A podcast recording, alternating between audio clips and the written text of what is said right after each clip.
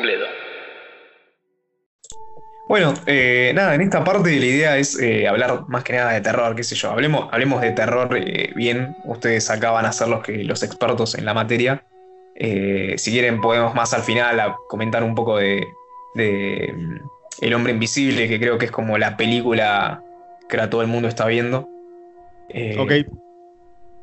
¿Ahí no la vio acá? ¿Vos, Nico, la viste? No. Yo no, sé de, oh, yo no sé de qué película estamos hablando. Igual, a ver, yo, claro, estás hablando con una persona que dice que va a estudiar audiovisual, sí, y no vio una película de Tarantino. O sea, yo me tienen que cagar a trompada fuerte. ¿Entendés? O sea, yo no soy referente en cuanto a ver cine. Tipo, si me preguntás, no vi un carajo. Soy un hijo de puta, pero bueno, yo. Se redefenestraba. Bueno, no pasa nada. Que no está mal tampoco, porque nosotros acá de nuestro lado siempre decimos que ver, haber visto una película no te pone en ningún lugar por encima de otro y generalmente la comunidad del terror, si bien es amistosa, es como te, te, muestran las, los pines en la, en la, campera diciendo a ver cuál viste vos. Y si viste Braindead, y si viste La Noche de los Muertos Vivos, la del 67. Si, viste... todas esas, pero no viste Suspiria, lo no sos nadie. Claro, el terror italiano es lo que va y, te empiezan a tirarte como con, con, con, las victorias que sería haber visto mucho, y eso es como cinefilia por acumulación. Eh, claro no está mal no, no haber visto una película de, hace 10 años, ni de hace dos años, ni la última. Y, creo que tendremos que, tendríamos, digo, los, los, que hacemos, los que hablamos, digo, bajar un poco nuestros humos de, andar bardeando a otros eh, por, porque no vieron tal o cual película. Digo, mm. está bueno verlas, analizarlas, hablarlas, charlarlas con amigos, digo, si no, aún, no sea, aún no sea analizarlas e ir a, ir a fondo. Eh, hablar de la escena que te gustó más, está buenísimo eso y, es genial, pero he, visto mucha gente y he escuchado mucha gente que, bardea a otro, porque bueno, este lo hizo primero, esta de Tarantino, porque es la, más obvia, digamos, digo, ya estuvo en todas estas películas.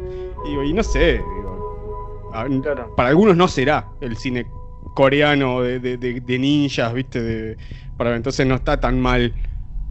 Está mal, pero no tan mal. ok, te entiendo.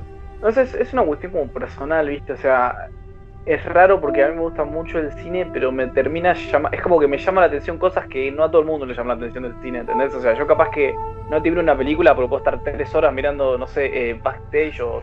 O sea, me gusta más la parte técnica de cómo se hace que mirar la película en sí a veces. Soy como medio raro en ese aspecto, tipo. O me pongo, no sé, a mirar tutoriales de cosas o a mirar o a leer artículos de, no sé, de aspectos técnicos antes que a sentarme a mirar dos horas una película. Rarísimo, pero me pasó un montón de veces, tipo películas que hay un montón de gente que son tipo icónicas y yo no la vi. Yo soy un hijo de puta. Bueno, justamente, justamente el terror, creo que una gran parte de, lo que, de lo que llama la atención son los efectos especiales. Eh, claro. Que vos, hay muchas cosas que vos decís, qué, qué capos, cómo carajo se les ocurrió esto, cómo lo hicieron. Eh, así que en esa, Nico, creo que estás en tu salsa acá, ¿eh? Bueno, esperemos. Porque aparte es re lindo leer sobre cómo hacen eh, las películas y a veces yo me he encontrado leyendo de cómo hacían o entrevistas que hablaban de ciertas películas que no había visto y aún así me quedaba viéndola por más que me comiera un spoiler o algo porque es re entretenido ver cómo hicieron la escena que hace poco la compartimos, la escena del exorcista en la que va caminando de espaldas en la, escalera. Y, por más que no lo hayas visto, la película, esa escena es re interesante para ver cómo la hicieron, cómo estaba colgada, cómo hicieron el cambio de plano, o cuando hicieron la bajada a Normandía en el Rescatando al Soldado Ryan, cómo, estaban, cómo fueron filmados los, la bajada misma y los sonidos, con los sonidos de las balas, y cuando Tom Hanks se mete en el agua, cómo cambia el sonido. Es re interesante ver todo eso también, más allá de únicamente ver la película. Y te ayuda a valorarlas más, porque muchas veces eh, en este tipo de programas en los que hablamos sobre una película es como y no, la verdad que no tenía razón que pase tal cosa y la historia no me gustó y, y cerrás ahí. digo, no, hay un montón de trabajo atrás. Sobre todo en, películas con menos presupuesto. Nosotros matamos hace poco una que se llama Los Olvidados, que no nos gustó nada, pero le, terminás agregando el disclaimer de yo entiendo que esto es un laburo, que, es, que, es, que hay mucha gente involucrada, pero no me gustó por esto, por esto, por esto, por esto. Porque eh, con lo que decía él, que, le gustaba leer y ver cómo se hacían, empezás a entender que hay un montón de gente laburando con esto. Y vos desde tu lugar, de la silla, te acomodás, te regnas y decís, esta película es una cagada. Es un poco fuerte si no le claro. por. Olvidate. Hay mucho, hay, hay, mucho laburo atrás. Y encima hay mucha gente, por ejemplo, en internet hay mucha gente que la tiene muy clara en la parte técnica y y vos decís, no, no puede ser que me estés enseñando esto gratis, ¿entendés? Tipo, o sea, y hay, hay mucho conocimiento, o sea, es una locura. Si te pones a investigar, creo que te enseñan a hacer lo que se te cante los ojete, es una locura. Una locura. Sí, vos nombrabas tutoriales y hace poco vi uno que era de, de, cómo filmar publicidad de objetos. Y había un montón de conceptos re interesantes de iluminación, de, de, posicionamiento del objeto. muy, muy copado. No, está, está lleno. Yo iba a tirar un dato de color antes de, que arranquemos con lo de las películas. Eh, yo me arranqué. Hoy, a ver, mi vieja me pasó un link de no sé dónde, en una academia para aprender online, viste, todo gratis. Que con el tema de la cuarentena, Pixar hizo un. como si fuera un curso, ¿sí? Gratis. Que encima te van dando como si fuera videos de dos o tres minutos explicándote conceptos de películas, de animación, de cómo las laburan en Pixar y te van dando tipo actividades para que vos vayas a, vayas aprendiendo. Entonces no sé, ponele, está dividido en ocho cursos, en ocho partes distintas, no sé, tenés eh, desde la parte de guion hasta la parte de efectos especiales, y yo hice un pedacito hoy, boludo, y me quedé asombrado porque te iban hablando gente grosa de Pixar, viste, que son como entrevistas, y te van dando como tareas y ejercicios de cómo ellos hacen las películas y te hacen pensar a vos, tío, que me voló la cabeza y gratis, bueno, pagué un peso. Y esas cosas están buenísimas, pero capaz que me dedico cinco horas a eso y no me las películas. Esta cuarentena es lo más oportun crisis que, que nos tocó vivir. Sí, en algunas cosas sí. La verdad, la verdad en ese sentido, en ese sentido sí yo me estoy. Creo que todos en realidad nos estamos reponiendo al día con un montón de, películas y cosas que no vimos, que tenía re en carpetas un montón. Eh, y al fin tengo la oportunidad de hacer eso y no me siento mal porque sé que todo el mundo está así. Claro. sé que todo el mundo está en su casa sin hacer absolutamente nada, así que la verdad que es como una pausa en el mundo esto. Sí, total. Bueno, no, primero que nada le quería preguntar de dónde, en un momento vos eh, habías dicho, eh, hablaste de cómo es la cultura, o sea, el, el, el grupo de gente que mira películas de terror. Eh, yo quería saber de dónde surge la pasión por las películas de terror. No sé si me la quieren contestar eh, en conjunto o individualmente.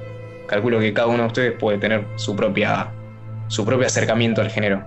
A mí siempre me, fascinó, digamos, la parte más morbosa, las historias, las cosas que me daban miedo cuando era chica, entonces eh, siempre fue como mi elección eh, para ver. Eh, yo tuve mi alcance al internet muy grande, entonces siempre me quedaba con lo que podía acceder en los canales o los DVD truchos que me compraba. Entonces por ahí no, no tuve la posibilidad de ver eh, gemas del terror y me crié a todas las películas poronga que aparecían en los 2000 y, me gustaba. Digo, era la, forma en la que yo me despejaba y también encontraba un poco de la sangre y, todo lo que, realmente me atraía. Hoy ya más grande, un poco más cultivada en algunos aspectos, es como que valoro otras cosas. Aunque también, 12 eh, de la noche, quiero estar con el teléfono y no tener que prestar tanta atención, tener que inmiscuirme tanto en una historia y veo lo que encuentro en Netflix, que generalmente un 80% es ese estilo que veía cuando era más chica. Sí, es el terror Pero sí, siempre, siempre me, me, llamó la atención ese costado. No sé, Matías. No, a mí de pendejo yo no veía películas de terror porque era muy, pero muy cagón. Parece algo de familia porque mi sobrino es igual ahora. Es muy miedoso. Ahí yo ponele soñaba con el fugitivo, ¿viste? La No me acuerdo el No, la, la de Tommy Lee Jones me parece que es. Ah. es una de suspenso, de, crimen, nada que ver. Y después me pasó también con la de la que cambian caras John Travolta y Nicolas Cage. Sí, ah, esa escena que se, que se empieza a cortar la cara. Es verdad, yo también la vi y dije, no, la puta madre. yo me, daba mucho, mucho miedo eso. Y después con el tiempo se ve que largué un tiempo el consumo de películas, era, estaba más, viste, jugando a la Play y y viendo dibujitos y Dragon Ball todo el tiempo y, y, mi, adolescencia fue más una infancia capaz. Y después tipo a los 20 retomé, pero porque me gustaba sentir el miedo. Veía las películas y la pasaba mal. Iba al cine con un amigo que a él sí le gustaba ir al cine únicamente a ver o de acción o de terror, porque las que se justificaban para él ver en pantalla grande y todo apagado. Y empecé a ver con él y, yo sentía miedo zarpado y, me gustaba eso. Entonces cada vez que, iba y no me daba miedo, es como esto es una película, es una poronga, no me da terror, no es de terror. Que después lo, terminé entendiendo más, más, adelante que, era así, que, por más que no te dé miedo, el, género es, es otra cosa. Pero me gustaba mucho sentir ese miedo. Y a partir de que empecé a ver varias y dejé de tenerles miedo, uh, de, taparme la cara, ponerle o esas cosas, empecé a, ver cosas más estéticas de la sangre, de, las mutilaciones. nunca fui muy fan del porno tortura, ponerle de hostel, de juego del miedo porque me, gustaba también la, historia que, que, llevaba hacia toda la parte gore pero la, cosa estética de los afiches, de la tapa de los VHS, siempre me, llamó mucho. Y, un poco, imagino que puede venir un poco por el anime, que los Caballeros del Zodíaco en su momento eran muy sangrientos, y era muy divertida la parte en la que Shiryu se quedaba desangrado en el piso. Y entonces fue como una evolución lógica de cada vez de, gustarme más esa estética eh, atroz, digamos, eh, de vino en que me terminaron gustando más esas películas que otras. Eh, pero que obviamente, eh, lo que decíamos recién, esta semana estuvimos a puro Hitchcock y, Marilyn Monroe, que eran cosas que nos habían quedado de saldo. No dejamos de apreciar las otras. Es como, me gusta un poquito más la otra. Claro. Vos sabés que con lo que dijiste de, empezar a apreciar el horror por, la estética más que nada, es algo muy del fan del género, ¿no? O sea, eh, con lo que al principio llamamos películas poronga. Hoy en día yo creo que el fan del género las aprecia un montón. No sé, ustedes creo que una vez, eh, no sé si fue hace mucho o qué, pero me acuerdo todavía porque me hicieron revivir un, trauma de infancia. Postearon sobre el heladero. ¿Cómo se llama esta película? La del heladero que, mata a los pibes y los pone en helados. The Ice Cream Man. Exactamente. Vos sabés que esa peli yo la vi. Eh, no me acuerdo si en, dónde carajo la habré visto muy de chico y me traumó. Y nunca más la busqué, nunca más supe nada de eso hasta que vi la, la el posteo que hicieron ustedes. Eh, y me puse a ver la película. Y era una cagada, era una. O sea, si, en este momento la veías de grande, es una cagada esa película, pero empecé a ver la estética, o sea, de, o sea, la empecé a ver por otro lado. Eh, y yo creo que, eso, ¿no? Tiene el, género. Empezás a ver lo que, lo que vos decías, Mati, las mutilaciones, el ingenio que tienen tal vez para con algunas muertes. Es algo que, que, nada, es lo, es lo único que se puede innovar en el, en, el, género cuando hablamos de ese tipo de películas poronga, ¿no? Por ejemplo, las de sí, Zombie. Sí. Sí, no, hemos ido a una, una, reunión que es como una feria que se hace en, por Palermo y estaban pasando Braindead y el Vengador Tóxico y la gente aplaudía en las muertes y, en las partes chistosas con sangre. Digo, es es raro porque vos ves algo mal hecho en una película, o sea, un, drama o una película de acción, y medio te la tira para abajo. Y, el que es fan del, género terror, digo, como que aplaude a veces un efecto práctico, aunque esté mal hecho, aunque la sangre se vea muy, muy aguada, se, terminan festejando ciertas cosas que en, otra, en, otra, en otro género podría decir que es cagada. Claro. Una, muerte genial que, yo creo que la primera vez que vi una muerte de un pibe en el, cine fue justamente en El Vengador Tóxico, cuando le cortan la cabeza a un pibe unos adolescentes. Eh, claro. un nene. Y creo que también era muy chico cuando vi eso. Y, y, no sé, es como que yo creo que el, el, fan del género de terror todavía guarda esa, ese asombro de cuando sos muy pibito y te da mucho miedo eso. Y después cuando de grande lo, lo aprecia de otra manera. No sé, me parece, me parece un mundo, un mundillo fantástico. Sí, o sea, ver a, Jason agarrar a, la, a, su víctima en una bolsa de dormir y darle contra un árbol. Y, esa, esa muerte que no tiene gore, no tiene nada. Es como. En otra película dirías, ¿qué, onda esto? Y acá lo aplaudís y lo, festejás, es como una forma, es como te van reinventando las formas de asesinato. Claro.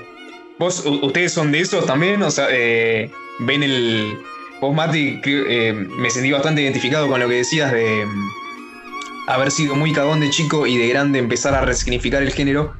eh, te convertiste en, esa, en esas personas que aplauden cuando a un pibe le cortan la cabeza con una, tapa de, cañería, no sé de qué carajo era, pero...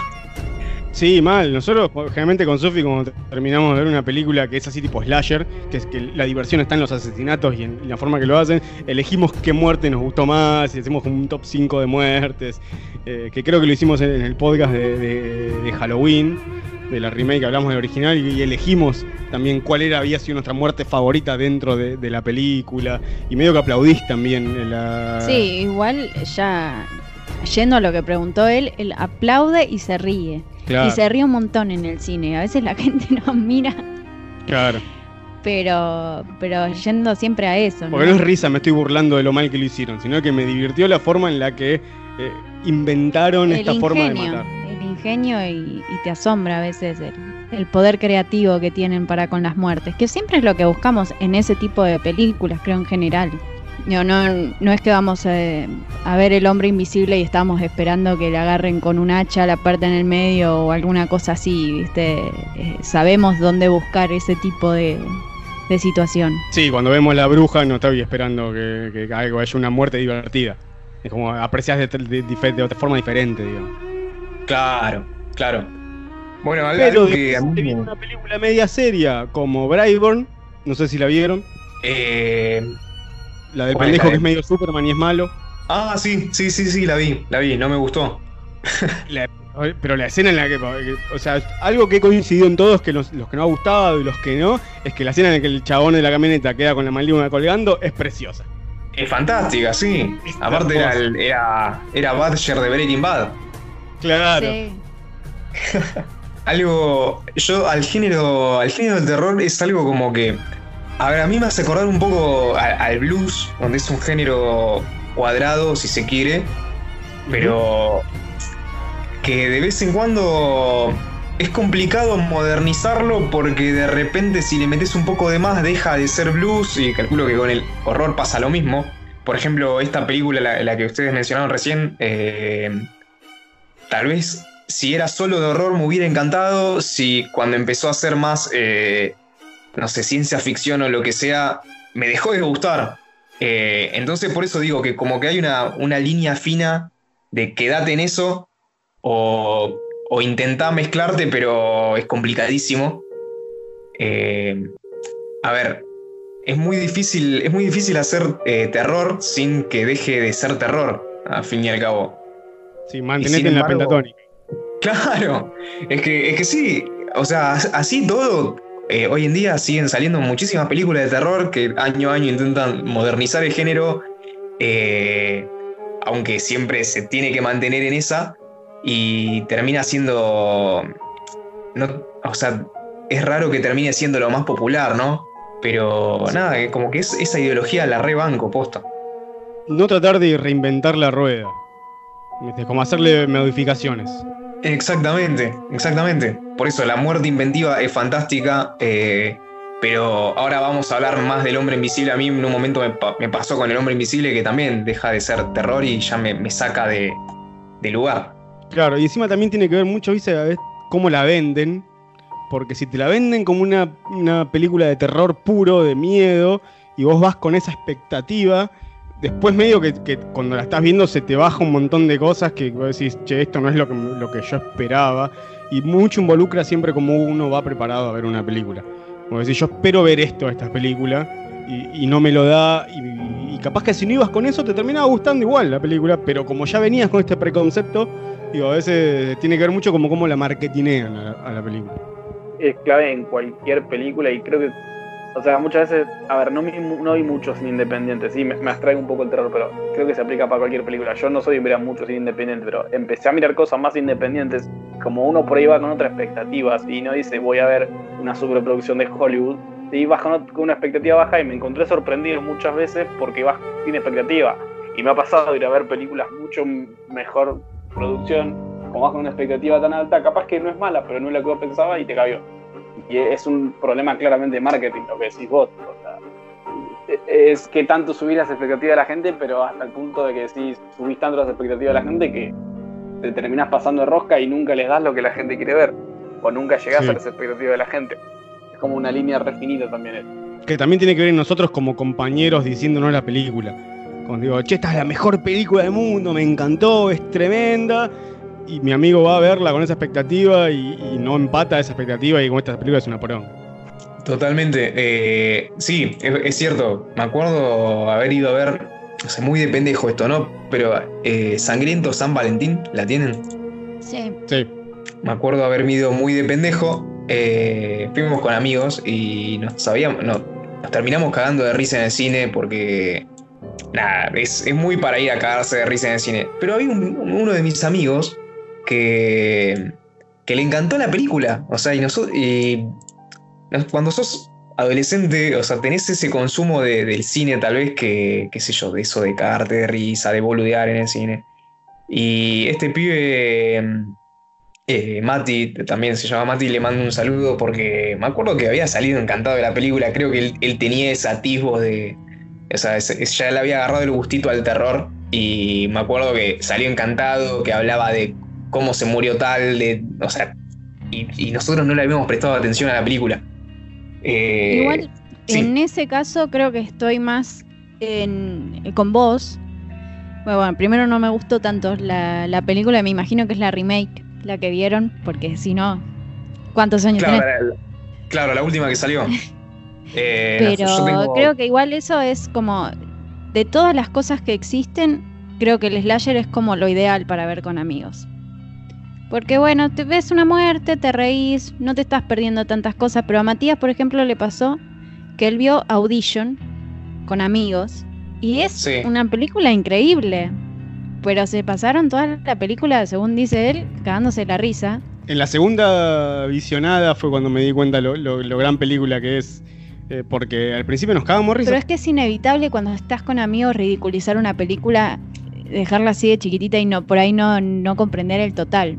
Pero en un slasher para mí está genial eh, para ver con amigos, porque no tenés que inmiscuirte tanto en la historia. Aún así no era tan buena Sangrienta Sabanti. No, no, por eso digo que estoy con él. Eh, aunque, aunque sí, obviamente uno... Yo creo que estar con amigos es para ver comedias, horror comedies y slasher pero por ahí... Es divertido porque en, el juntarte es divertido como comentar y no tener que estar prestando atención. Pero juntarte eh, a ver The Irishman con amigos no va a ser nada fácil. No, no. no. O The Lighthouse. Claro. Bueno, me hicieron acordar, por ejemplo, en The Silent, eh, A Quiet Place, perdón. Eh, sí.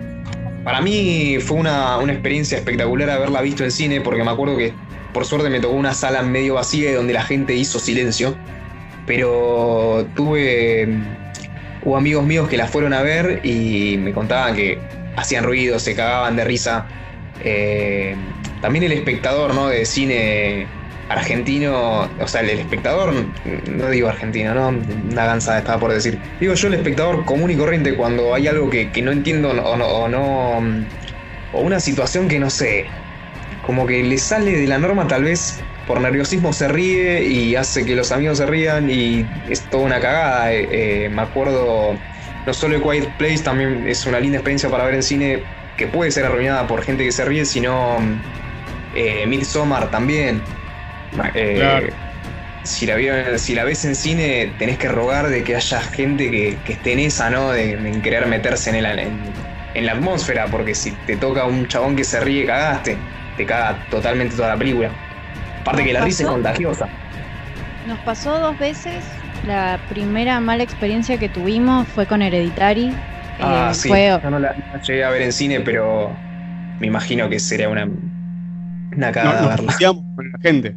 No, eran dos chabones que fueron a joder únicamente. Toda la gente estaba mirando la película por ahí, te puede gustar, no te puede gustar, pero sí, ella estaba en esa escena. En, la, escena de la mesa de Tony Colette, eh, que es re profunda, cuando se pelea con su hijo, todo, y el chabón empieza a gritar como, eh, no es para tanto. Bueno, ya va a pasar, tenés otro hijo, y bueno, empezó a escalar, y nos terminamos entre un grupo que estábamos más atrás, eh, digo, puteándolo para que se calle, y antes de terminar la película se tuvo que levantar e ir porque estaban los gritos, cualquiera. Y con Aterrados nos pasó eh, que nosotros la vimos primero en el Rojo Sangre.